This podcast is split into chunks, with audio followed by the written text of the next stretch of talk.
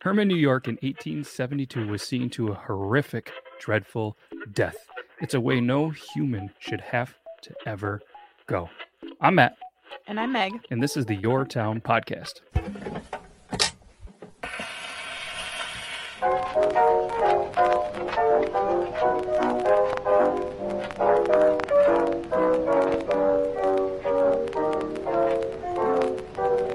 Hermon is a town in St. Lawrence County, which is in New York, and obviously the United States. The population is around 1,100 or so people. Hermon is named after Mount Hermon, which is in Israel, and also named near a corresponding mountain, which is Mount Jabal el Sheikh in Syria.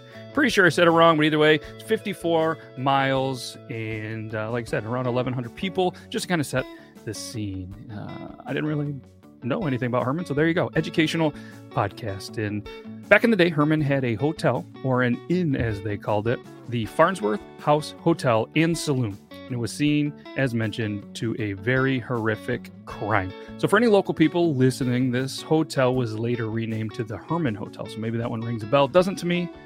But either way, present day, on the corner because uh, the saloon and the Hermon Hotel was on the corner of Main and Church Street. So I pulled out the Google Maps and I looked it up. There is something that's 96 Main Street, which is a 2,800 square foot house that was built in 1840. So, I mean, it kind of fits. And if you look at it, it it's a pretty big, old looking house that maybe was a saloon too. I don't know. Can't confirm that it is the place, but based on the pictures, like I mentioned, it could be. It fits the description. So make sure to check uh, out the picture on Instagram. I'm going to post of the house that I potentially think and all of the other cool pictures that we found of the actual uh, saloon in the house. So uh, kind of interesting, I think, maybe too, because present day as well.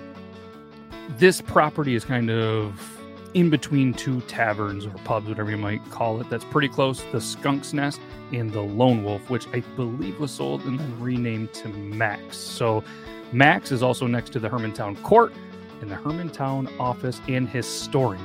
Probably should have hit up the historian, seeing how it's really close to the historical place. So maybe uh, if anybody knows, shoot us an email and we'll get in touch with the historian. Hmm. Want to jump back to 1872? Let's do it.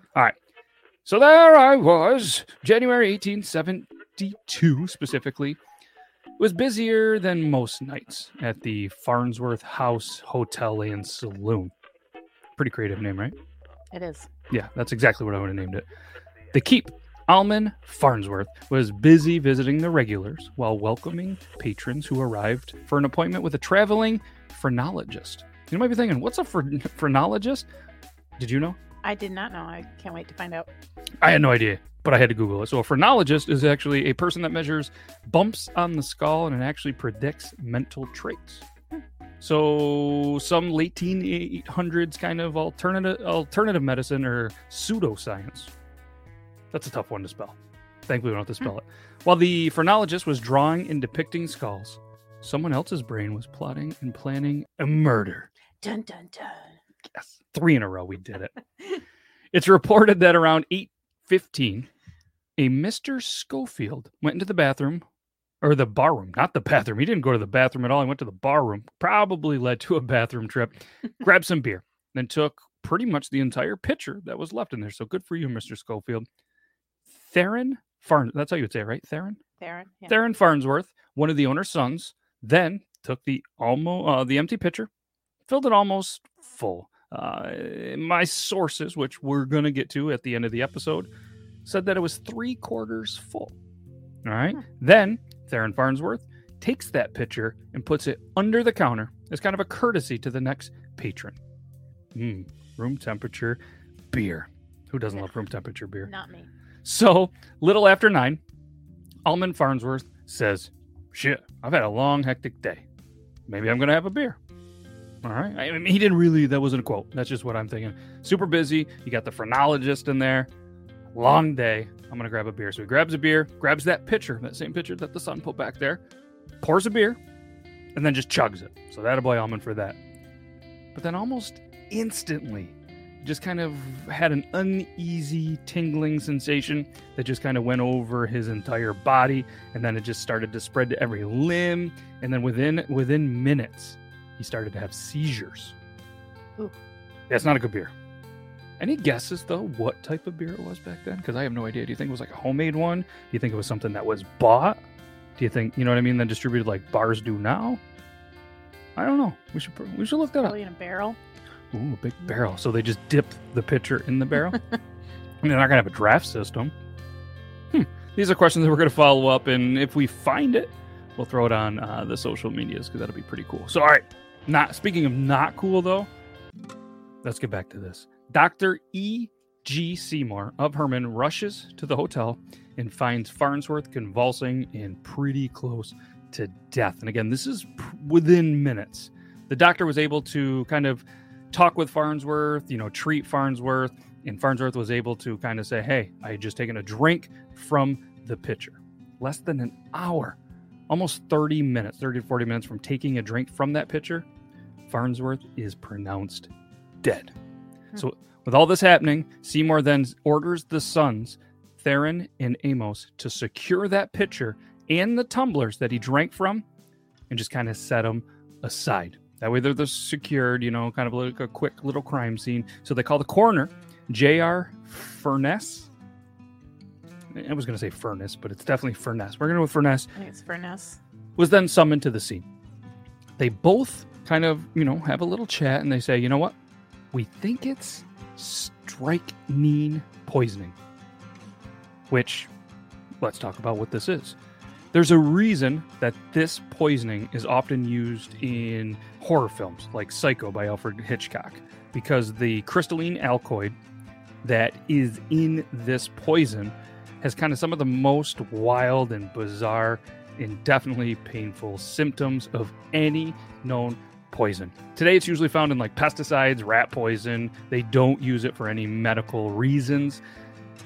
But back then, and as we know, and, and probably years from where we are now, you know, technology and science and all that stuff evolves.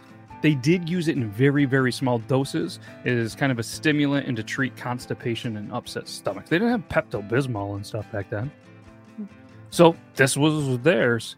Don't use this because, again, it's known in pesticides like rat poisons and stuff these days. So within minutes of ingesting this poison, it does run through the body.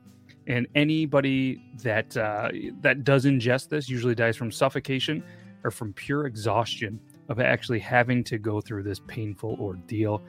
One of the craziest though features of this poisoning is it causes the body to go into instant rigor mortis the moment that death occurs, which actually is wild because like if you're having convulsions, your mouth is open, you know, if your back's arched and you know what I mean, your eyes are bulging because you're in your fear, you're, you don't know what's going on, you're gonna die.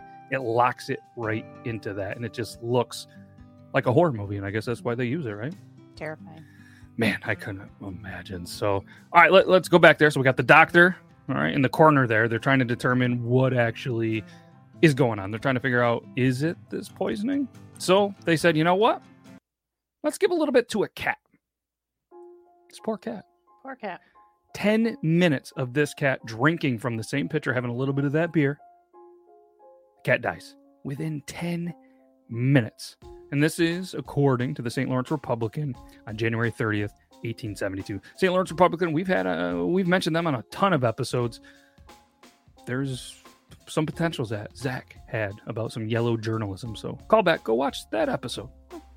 Typically, it can take up to three hours in a human body, but the suspect or kind of whoever is poisoning, you know, Farnsworth, they knew what they were doing and they used a much higher dose, leaving no chances that they wouldn't leave that saloon, hotel, barroom, you know, multi purpose place. So it's unclear even if Farnsworth was the target initially. So there was a lot of people that shared the picture. There was a lot of people that had access to the bar beyond the kids. I mean, you have to imagine how many times have you been out to a bar, a pub, or whatever? Mm, sometimes there's just people behind that bar that probably don't work there and shouldn't be there. It happens. Small towns. Small towns. This is a small town, and it definitely happened back then. So, speaking of small town, finger pointing, the blaming, everything it's just going wild. This this whole community and everything is is in a pretty big uproar. Farnsworth, big, real, well respected person in the community, is now dead. He's murdered. So there's a book that we have used before. It's called In Murder and Mayhem in St. Lawrence County. They kind of then take all of these diary entries and stuff like that that was from the Justice of the Peace and they share little bits of portions in there. I'm not going to go through all of them because they were just, I don't know, maybe 10 lines from January to February, right before uh, a trial and a couple of trials and stuff started. And it was pretty cool though because the great great grandson of Clark Main, who was summoned to the scene by the county sheriff, J.F. Daniels, Stan Main actually was able to share this with the author of In Murder Mayhem in St. Lawrence County. So pretty cool. And Cheryl Farnsworth is actually the author of this. So I'm not exactly sure if they're related, Could be a distant relative. but there was a there was a a kind of a part of the book where it says, you know, family in the bar, and then there was a quote that says, "I should know." So maybe that is actual, you know, relatives.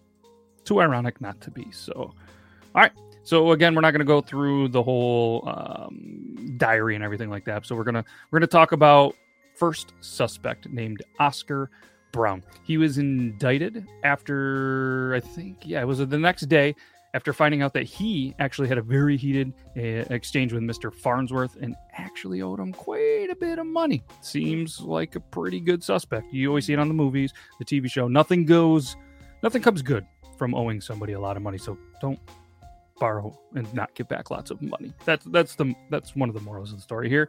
We've seen it. We've all seen it played out. So not only did people see and hear of this argument, but apparently a witness testified that he saw mm, uh, Oscar Brown actually buy a package of poison from Mr. Healy, who is the druggist. And he actually bought this in the previous summer. Druggist, I'm assuming, is a pharmacist. Probably smart that they changed it from uh, druggist to pharmacist. I think it sounds a little more professional. Yeah. Yeah. So when questioning the druggist, Mr. Healy said, Hey, I have no recollection. I don't remember ever giving this to Mr. Brown. So because of that, Mr. Brown was acquitted based on the druggist. And I'm assuming a little bit more of the investigation, but you know what they say about assuming. So, Mr. Brown's out. Now we have three remaining suspects the sons, Theron and Amos, and a Hazley Smith, a witness named Marshall Reed, who apparently came out of kind of nowhere the eve before Mr. Brown's trial, who they are buddies. And it was a handwritten note that apparently was so unlegible that they could barely make this story out. So they ended up having to have some extra conversations or anything. But he claims that he was looking, ironically, through the window a little before the incident and actually saw Theron pick up a pitcher from under the counter and set it on the bar. Smith then took out a small paper, which he claimed he then opens and shook some white powder into the pitcher. Another unnamed witness claimed that Smith did in fact have some type of poison in his possession at the time because he was using it to kill some pesky foxes. Hmm. But like I mentioned, the timing was pretty odd because they are buddies, and this was kind of after the authorities had already made several claims. Like, if you know anything, if you're a witness, come forward, come forward, come forward. He waited and waited and waited in the eve of his buddy's trial. But the story was then debunked that that didn't happen. So many people did see the Sons behind the bar most of the night at the time. And it's just kind of one of the perks of being an owner's kid. More bar time, right? Ira Williams said that uh, he saw Smith and Theron whispering to each other in the bathroom shortly before the incident. Although Williams wasn't exactly sure what they were talking about, did seem a little weird to kind of, you know, a little bit of a weird time right before things go down to have a private conversation in what they called then the washroom that we call the bathroom. So, obviously, there's not a ton of evidence from that that they can really do at this time. But one thing that was brought up that was a little bit odd, if it was going to be the Sons, especially Theron, why wouldn't they have just dumped the rest of the pitcher down the drain right at the time that Doctor um, the doctor was there and said, "Hey, secure it." I mean, they would have dumped it, right? If it was them, you would think. I don't know. Would Yeah. that have looked suspicious though? True, but from reports, they did say that where it was, where where Farnsworth was down, where the doctor was, that it was out of sight. So they could have easily behind the bar dumped it, and right where the pitcher was was right next to the drain. So they had every opportunity to get rid of the evidence, but they didn't. To me, that's like Okay. Maybe they didn't do it. But we have one more person of interest Halsey Smith, right? They have a little bit of a history, it turns out. Mr. Farnsworth and Smith, because of the previous summer, a lot of stuff went down that previous summer. People allegedly buying poisoning. But then there's Smith, who actually fired off a pistol at Mr. Farnsworth from across the street and barely missed him. But according to Smith, it was just a friendly little practical joke. I don't joke with my friends like that. No, no. I mean, granted, we weren't in the 1870s, but I feel like that's a that's a little bit of a wild practical a joke. extreme. Yeah. So, regardless of that, all three of them were held in the county jail, which was located in Canton, New York at the time. And they just kind of sat there until the trial started, which was in March 1874. All three of these men, though, they were very well respected in the community. You had um, um, one was a shoe shiner, one, you know, that had a very good job. And again, they were all just very good community members. And there was no you know red flags in the community or people really upset at the time that was in the book. Uh, a couple extra details.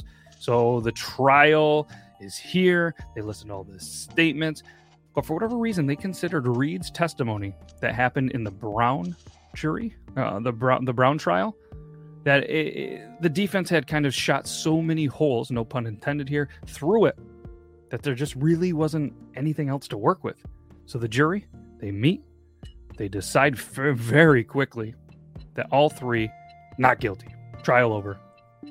Case done. Hmm. The murder never solved. Never solved the murder. Theron, the son, stayed in Hermon, got married to a Fontella Healy. Can't confirm, but ironically, the same last name as the druggist in the same town. They got married later that same exact year. Tell me that's not a little bit sketchy. Hmm, it's a little odd. It's a little odd, right? And they actually started a newspaper called the Hermon Union. Then a couple of months after starting the Hermon Union, guess what? It burned down. 1875. Whoa. So they decided, hey, a lot going on here. My business is done. They moved to Camden, New York, where they actually took care of the mom, Mrs. Farnsworth, in her later years. Amos stayed right in Hermon, and then there was another son and daughter. They actually moved and uh, ended up settling in Canton, New York. But St. Lawrence Republican, they kind of said, they kind of, you know, went over all of this and, and had a very, very good take on this. So I'm gonna I'm gonna read it. This is a quote again from the St. Lawrence Republican. Said the unfortunate division in the public mind of the town where the crime was committed and the conflicting theories formed and adopted by its leading citizens have for a time, if not forever, defeated the end of justice and rendered all efforts thus far made to discover the real culprit or culprits. Hmm. Pretty good. So a dreadful death that led to someone getting away with murder in Hermon, New York. Wow. It's a wild story, right? Could it have been like a town conspiracy? Who knows? know. I mean, we, we talked about this a little bit before, just kind of, you know, going over the story and stuff, and some other people we talked. And everything in our brains were like, the son did it. The son did it. The son did it. But the one thing that kind of sticks in my mind is, why didn't they dump the evidence down? I don't know. Maybe they didn't think that there was the a way to test it. True. True. Hmm. Okay. Just maybe lack of knowledge. I don't know. Yeah. I mean, I have to imagine that they haven't gone and murdered too many people using this terrible, terrible, Or maybe it was just like a moment of panic, like, oh, frozen in fear, it being is. caught. father's done. They got over the grief, kind of moved on with their lives, and like I said, to this day, they still don't know who did it. And I mean, it's definitely past. They're they're not going to find who did this ever, but pretty cool local story that was that um, you know that I really enjoyed. Again, thank you to our sources: Murder in Mayhem in St. Lawrence County by Cheryl L. Farnsworth. Cool copy that is autographed by Cheryl, and of course, our favorite source, Wikipedia. So we are going to end this with a quote that I thought was kind of fitting in this. Strychnine, ugly way to die. That was actually a quote from Psycho, the movie from 1960. Good one. Oh man, it's a terrible way to die. So I don't know. All right. Well, hopefully, if you're still listening to this, we can't thank you enough. You've made it through the entire episode, and it's wild. Let us know if you have any stories. I, I'd really love for you to submit some stories. Send it to our email, send it to any of our, our um, social medias because we'd love to hear a story of your town because it is your town, your stories. This is the Yore Town podcast. Again, Megh, can't thank you enough for filling in. This is fun.